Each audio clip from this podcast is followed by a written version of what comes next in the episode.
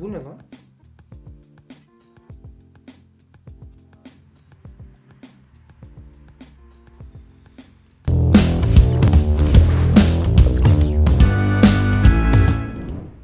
Merhaba Bidos Trend'in 4. bölümüne hoş geldiniz. Bu hafta size %44 teknoloji, %6 girişim, %6 tasarım reklam, %19 kültür sanat ve %25 oyun alanından trendler sunacağız. İlk trend haberimiz tasarım moda alanından gelecek. Moschino'dan kuklalı defile haberimizle başlıyoruz. Pandemi birçok sektörün işleyişini değiştirdi. Bunlardan bir tanesi de moda alanı oldu. Milano Moda Haftası'nda fiziksel bir defile yerine yeni normale uygun bir etkinlik düzenlendi. Jeremy Scott İtalyan lüks moda evi Moschino'nun 2021 ilkbahar yaz koleksiyonunu kuklalar üzerinde sergiledi. Koleksiyonda yer alan 40 parçanın tamamı için minyatür kopyalar hazırlandı. Bağlanmak Yok adlı defilede alt üst olmuş bir dünya imajı vermek için sergi sosyal mesafeli şekilde organize edildi. Kuklalar The Muppets'ın yaratıcısı Jim Henson Company Creature Shop tarafından hazırlanıyor. Tasarımı izleyebilmeniz için size açıklamalar bölümünde Instagram linkini de paylaşmış olacağız diyorum ve sözü sana bırakıyorum.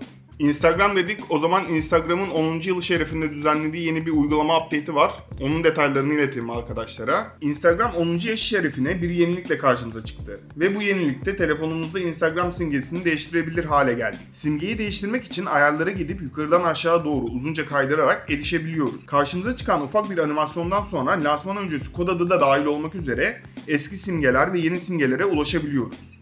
Ayrıca bu güncelleme ile Instagram'a hikaye haritası, IGTV ve Reels'ta alışveriş, yorum gizleme ve yorumları geri alma özelliklerini de getirmiş bulunuyor. Süper gerçekten büyük sorunlara çözüm bulan güzel öneriler. Evet. Şimdi teknoloji alanından bir trendle ben devam ediyorum. Google'dan iklim krizi için farkındalık yaratan proje Google Earth Time Lapse kullanıcılara açıldı. Google Earth Time Lapse son 34 yılda dünyanın nasıl değiştiğini gözler önüne seriyor. 1984'ten 2018'e kadar her yıl çekilen görsellerden oluşturulan Google Earth Time Lapse görseller için Carnegie Mellon Üniversitesi Create Lab'ın ürettiği Time Machine isimli kütüphanesinden faydalanıyor. Google Earth Timelapse üzerinden Alaska'daki buzul erimesini, Kanada'daki madencilik faaliyetlerinin ya da Almanya'daki inşaat alanlarının doğa üzerindeki etkilerini açıkça gözlemleyebileceksiniz. Eğer isterseniz gösterim hızını da değiştirebiliyor. Aracı dilediğiniz yılda durdurabiliyorsunuz. Mesela 1990 yılında durdurup haritada gezinmeye devam etmeniz mümkün. Create Lab'in Time Machine kütüphanesi sayesinde oluşturulan bu timelapse'lerde zoom yapabiliyor, görsel içinde gezinebiliyorsunuz. Videonun açıklamalar kısmına da gezinmeniz için linki bırakacağız. Ben rotayı oyuna çeviriyorum ve efsane RPG serisi olan Baldur's Gate 3 erken erişimle oyuncuların karşısına çıktı. 6 Ekim'de oyuncuların erken erişimine sunulan Baldur's Gate 3 150 GB'lık devasa alan gereksinimi ile oyundan önce trend oldu. Ve daha sonra geliştiriciler tarafından Twitter üzerinden aslında gerekli alan 80 GB fakat 150 GB olması sizin için daha iyi olacaktır sözleri ile de gündeme damgasını vurdu. Baldur's Gate 3 efsane RPG serisinin devamı olarak birçok rol yapma oyunu tutkunlarının merakla beklediği bir üründü. O yüzden onları sevindireceğini düşündüğüm için paylaşmak istedim. Keşke yanında bir de hard disk hediye etseler değil mi? Değil mi? Hiç hız kesmeden teknoloji alanından devam ediyorum. Mercedes-Benz e-scooter'ını duyurdu. Aslında bunu duyuralı bir yıl oldu. 2019 yılında duyurmuştu. Frankfurt Motor Show'da duyurulan elektrikli scooter üreticisi Micro ile bir işbirliği yapmıştı Mercedes-Benz.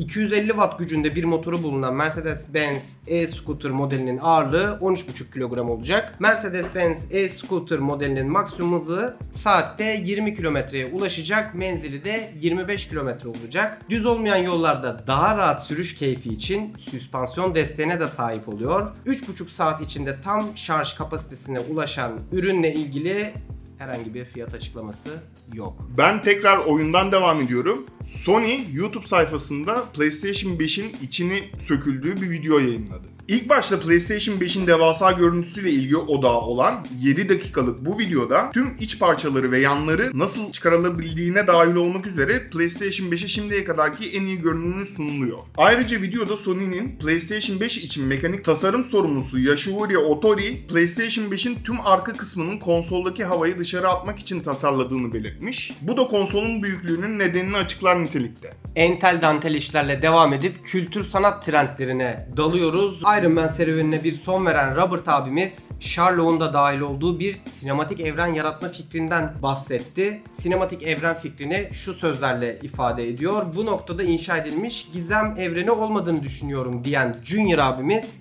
3. filminden karakterlerin yer aldığı bir spin-off dizisinin televizyon için nasıl bir projeye dönüşeceğinin görülmesi gerektiğini de söylemiş. Kısacası kesin bir proje olmasa da dizi ve film olarak Sherlock'u daha çok ekranlarda göreceğimizin haberini buradan verelim istiyorum.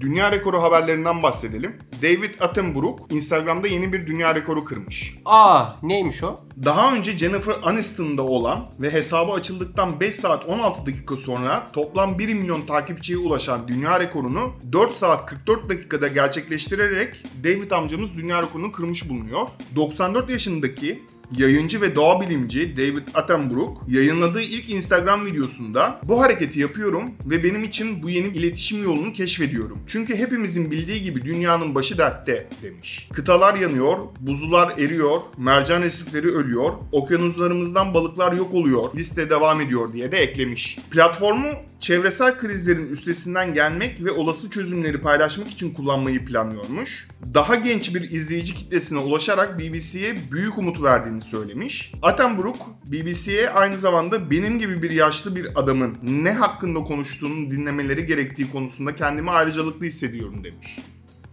Kendisini buradan tebrik ediyoruz. Ve nice takipçiler diliyoruz. Ki zaten şöyle bir şey var. 4-5 gün geçtikten sonra 5-6 milyon falan olmuş takipçisi. Adam uçmuş yani. Maşallah. Hızına yetişilmiyor. Sinema alanından bir dost trend almak için şimdiki haberime geçiyorum. Watchmen'in yazarı Alan Moore'un senaryosunu yazdığı The Show filminden fragman yayınlandı. Watchmen'in yazarı Alan Moore'un yeni sinema projesi The Show'dan fragman geldi. Tom Burke'ün başrolünde yer aldığı fantastik dram türündeki filmin oldukça ilginç bir konusu var. Nedir nedir diye kendini parçalayan izleyicilerimiz için biraz bahsedeyim. Çalınan bir eserin peşine düşmesi için tutulan Fletcher Dennis'i konu alan film, görev icabı İngiltere'nin hayalleri yutan bir kara deliğe dönüşmüş kırık kalbindeki hayaletli bir şehri olan Northampton'a gidiyor. Dennis kendisini uyuyan güzellerin, voodoocu gangsterlerin, maskeli maceracıların, 1930'lardan gelme dedektiflerin ve gölge kadınların yer aldığı bataklığın içerisinde buluyor. Filmin vizyon tarihi henüz kesinleşmiş değil ancak filmin fragmanını izlemeniz için açıklamalar kısmında YouTube linkini de bırakacağız. Rotayı teknolojiye çeviriyorum. Google, mail, dokümanlar ve chat uygulamalarının toplu halde birleştirdiği yeni bir markalaşmasıyla gündemde şu an. Onu detaylarını açıklayalım. Google, G Suite'i yeniden adlandırmış ve adını Google Workspace olarak koymuş. Gmail, dokümanlar, Meet, e-tablolar ve takvimi kapsayan Workspace, tüm bu ürünlerin birbiriyle daha entegre olduklarını hissettirmek için tasarladıkları ve yeni özelliklerin olduğunu belirtmişler. Google ayrıca daha fazla cihaz yönetimi özelliği içeren yeni bir Business Plus seviyesi ekleyerek fiyatlandırma katmanlarını biraz daha değiştiriyormuş. Biraz da edebiyat diyelim mi? Hem Diyelim. de Türkiye'den edebiyat diyelim. Yüksel Yılmaz'dan yerli bilim kurgu için büyük bir adım geldi. Türk bilim kurgu türünde kitaplarıyla oldukça başarılı işler çıkartan Yüksel Yılmaz'ın yeni kitabı Halaskar okuyucularla buluştu. Daha önce Maya ve Maya Nesil adlı bilim kurgu romanlarıyla tanınan yazarın 3. kitabı Pegasus yayınlarından raflara geldi. Kitabın konusundan biraz bahsedecek olursam insanlığa yeni bir ev inşa edecek askerlerden oluşan Halaskar ekibinden bilinmeyen bir gezegeni sahiplenebilmek ve insanlığa yeni bir ev bulabilmek için savaşan Serkan'ın hikayesi merkezde. Uzayı bükerek kestirme yolları üreten insanlık geleceğini Semele'de inşa etmeye karar verir. Ancak gönderilen keşif birlikleri Semele'de ilkel, zeki bir yaşam formuyla karşılaşır ve olaylar gelişir. Kitabı satın almak isteyenler için videonun açıklamalar bölümünde satın alma linkini de eklemiş olacağız. Oradan ulaşıp satın alma yapabilirsiniz. diyorum. Ben rotayı tamamıyla farklı bir konuya yöneltiyorum. Laptop dünyasından bir trend haber vermek istiyorum. HP Spectre yeni serisi laptopu 3'e 2 ekran boyutuyla karşımıza çıktı. Bir önceki seriye göre iyileştirmeler içeren HP Spectre X360'ın en çarpıcı özelliği 3'e 2 en boy oranlı ekran olması ve Thunderbolt 4 teknolojisine sahip girişi desteklemesi olmuş. Bunların yanında üründe Intel'in en yeni 11. nesil Tiger Lake işlemcilere ve yine Intel'in yerleşik XE entegre grafik kartına sahip olarak kullanıcılara sunulacağını belirtmişler. Şimdi biraz oyun diyelim mi? Diyelim. Diyelim ve efsane oyun Mortal Kombat'ın 11.sinde Sylvester Stallone'nin ikonik karakteri Rambo'nun olacağını müjdesini verelim. Gençliğimizi, gecelerimizi, arkadaşlıklarımızı bitiren Mortal Kombat serisinin 11.si yakında ikinci Kombat paketine kavuşacak ve yeni paketle birlikte bir sinema efsanesi olan Rambo da oyuna eklenecek. Rambo ile birlikte 93 yılında yayınlanan Mortal Kombat 2'de tanımış olduğumuz ve Prenses Kitana'nın kötü ikizi olan Milena da Mortal Kombat 11'de olacak. Aynı zamanda Rey'in karakteri de yeni özellikleriyle oyuna katılacak. Rakiplerine çeşitli acılar yaşatmak için yeni bir katar bıçağına sahip olan Rey'in rakiplerini farklı bir diyara göndermek için de sihir kullanabilecek. Ne demişler? Shao Kahn wins. Ben rotayı oyuna çeviriyorum tekrar ve Cyberpunk 2077'nin haritası tüm detaylarıyla açığa çıktı. Sızıntı haberlerin bitmediği alanlardan biri olan oyun dünyasından da ilginç bir haber geldi. CD Projekt Red'in uzun zamandır beklenen oyunu Cyberpunk 2077'nin haritası gün yüzüne çıktı. Oyunun geçeceği şehir olan Night City'nin detaylı bir haritası Resetera isimli forum üzerinden paylaşıldı. Night City'nin 6 büyük bölgeden oluştuğunu görüyoruz. Bu bölgeler Watson, Westbrook, Santo Domingo, Pacifica, Haywood ve City Center olarak karşımıza çıkıyor. Oyuncular bu geniş haritada etkileyici bir açık dünya deneyimi yaşayabileceklermiş. Çok iyi. Süper bence. Bir an önce çıksın da o dünyaya girelim. Evet. Evet. Ve beklenen an geldi. Girişim trendinde Kickstarter'da bu hafta hangi trend girişim var? Belki birçoğunuzun çoktan duymuş olduğu ama yine de bahsetmeye değer bir ürün. Foldio 360 Smart Dome ürünüyle karşınızdayız. Yerleşik 360 döner tabloya sahip Hepsi bir arada akıllı fotoğraf stüdyosu Foldio 360 desteklerinizi bekliyor.